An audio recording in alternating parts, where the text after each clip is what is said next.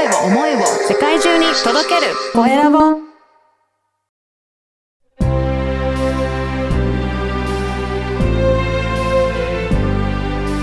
経営者の志こんにちは、コエラボの岡田です。今回は骨格調整トレーナーの池田正治さんにお話を伺いたいと思います。池田さん、よろしくお願いします。よろしくお願いします。まずは自己紹介からお願いいたします。はい。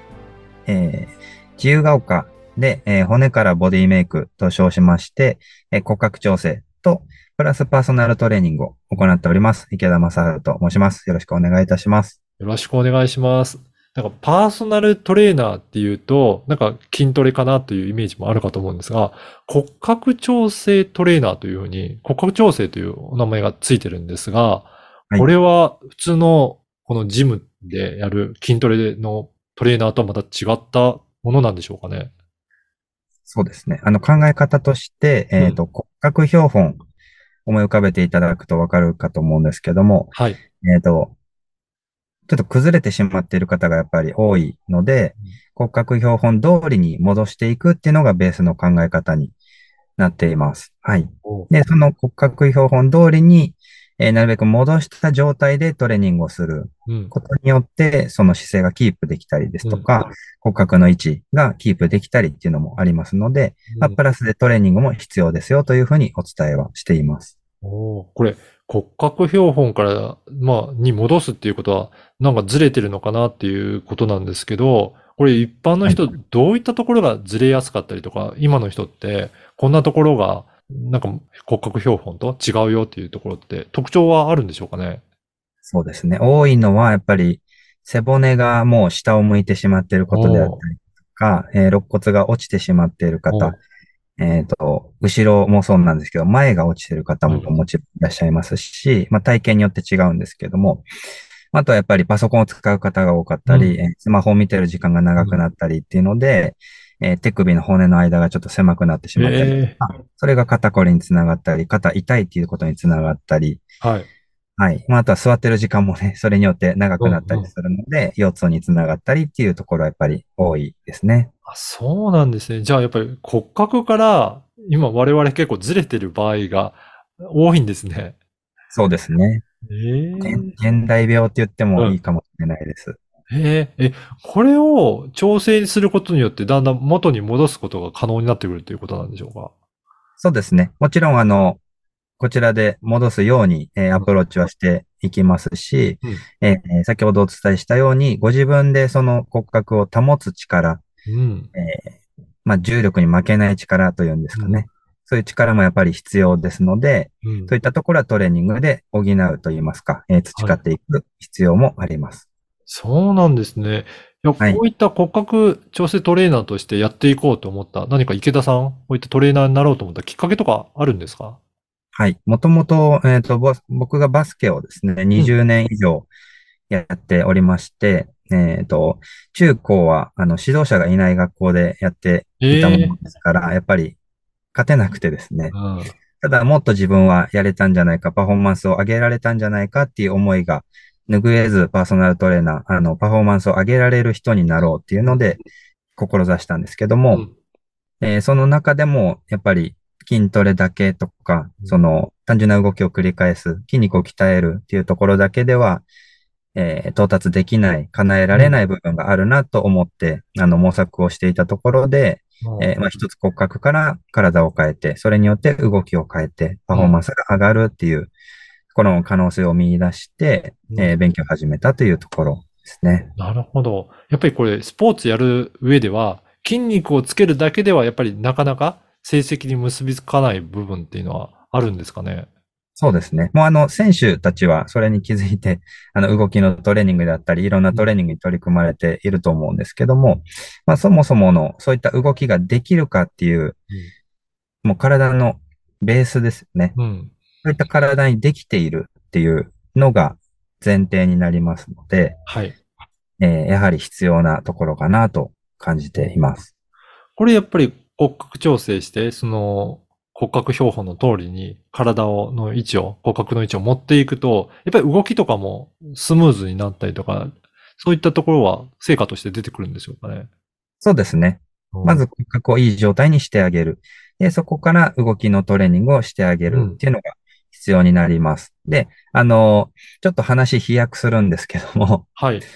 本当に top of the top の選手うんは骨格標本通りじゃなかったりします。おー、そうなんですね。そこはそこでまた興味深いっていうことですね。そうですね。あの、本当にウサイン・ボルトとか、えーガトリンとか、うんその100メートルの中でも本当に9秒台うん。走る方たちは本当にもう背骨の位置が高かったりですとか、はえっ、と、骨格標本よりも頭の位置が前に出ていたりあ。うん。っていうのがやっぱり特徴としてありますね。競技特性なんかもあると思うんですけども、やっぱりこう、前に進まないといけない競技はい。で、より前に進みやすい骨格になっているっていうのはあります。なるほど。なんか、その競技に特化した体になってきてるっていうことがあるのかもしれないですかね。そうですね。へえ。なるほど。あの、重心を上げる必要のないうん競技なんかもやっぱりあったりしますよね。転がされてはいけない競技。なるほど。うんうんうん。はい。相撲だったり、柔道だったり、えーレスリングとかもそうですかね。はい。はい。だから重心を上げなくてもいい体になってったりとかうん。しますよね。足首がこう、バンって太くなったりとか。そういうことですね。はい。やっぱりトップの選手はその競技に、まあな、適応するような感じにもなってるっていうことなんですね。そうですね。ええあと、一般の方の場合は、なんか体調が悪いなって言った時も、この骨格調整ってやると、やっぱりそういったところも改善する事例とかあったりするんですかね？そうですね。あの、最近で言うと、頭が痛いっていう方がいらっしゃいまして、はい。あの、まあ、どう対応するかっていうのは考えていたんですけども、まあ、首周りであったり、えっと、頭の形をちょっと変えてあげるへ頭が乗っかっている首の、えー状態、位置を少し変えてあげることで、少しずつ改善してきたりですとか、はい。えっと、背骨の S 字をしっかり作ってあげるうん。っていうところにアプローチすることによって少しずつ、えー改善が見られているっていうところもありました。なんか、骨格っていうと、もうガチッと決まってるものかなっていうイメージだったんですけど、結構そういった調整によって、頭蓋骨なんて、え なんか本当に固定されてるのかなと思ったんですが、動いたりして調整できるものなんですね。そうですね。もちろんあの、1センチ、2センチ動いたりっていうのはないんですけども、あの、頭蓋骨もパズルのようになっていて、何枚かの骨が、えー継ぎはぎになっていて、こう、うちょっとボコボコしてるところがあったりん、あの、縫合って言うんですけども、つなぎ目みたいなところが、えーわかりやすい人もいれば、わかりにくい人もいて、えーここちょっと位置変えてあげた方がいいなっていうベースがやっぱりあるので、うん。そこを少し、あの、本当に1ミリ未満のお話だったりするんですけども、うんちょっと変えてあげることで、えー頭の中の脳圧であったりっていうのが下げられたりするので、それによって痛みが少し引いてきたりっていう事例はやっぱりあります。なるほど。そういった微妙な調整もされてらっしゃるっていうことなんですね。はいえっ、と、この番組はですね、経営者の志という番組なので、ぜひ、池田さんの志についても教えていただけるでしょうか？はい。志、そうですね。あの、先ほどもお話ししたように、えっと、まあ、自分が結果を出せなくて、その選手としてパフォーマンスもっと上げられたんじゃないかっていうところがトレーナーになろうと思ったきっかけですし、同時に、あの、志でもあるかなと思っています。やっぱりこう、パフォーマンスを上げられる人になりたい、選手に貢献したいっていうところが一番の志じゃないかなと自分では思っています。うん。ぜひね、このもっとパフォーマンスを上げたいっていう方いらっしゃれば、ぜひ今日のお話を聞いて興味あるという方はお問い合わせいただければなと思っております。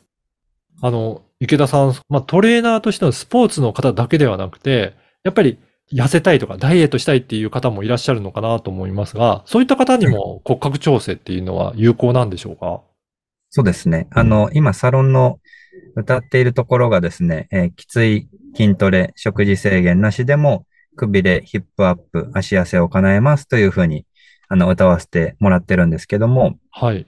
もちろん、えー痩せようと思ったら体重を落とさないといけないですし、うんうん。体脂肪もそれによって落とさないといけないんですけども、あの、それだけでは叶えられない部分っていうのがやっぱりありまして、えー例えば、くびれであったら、えー肋骨と骨盤の間が非常に狭くなってしまっている方うん。は、やっぱり、体重が落ちて、体脂肪が落ちても、くびれができなかったり、っうん。ていうところがあります。で先ほどのお話とリンクしてくるんですけども、えっ、と、背骨が落ちていたり、うん肋骨が落ちていたりっていう方がそれに当たりますので、肋骨と背骨をしっかり持ち上げて、うん。骨盤と肋骨の間を開くことによって、くびれを作りますっていう。なるほど。はい。やっぱりそういった、なんか今までと全然違うアプローチでくびれができたりとかして、骨格からそうい見直していくことも大切なんですね。そうですね。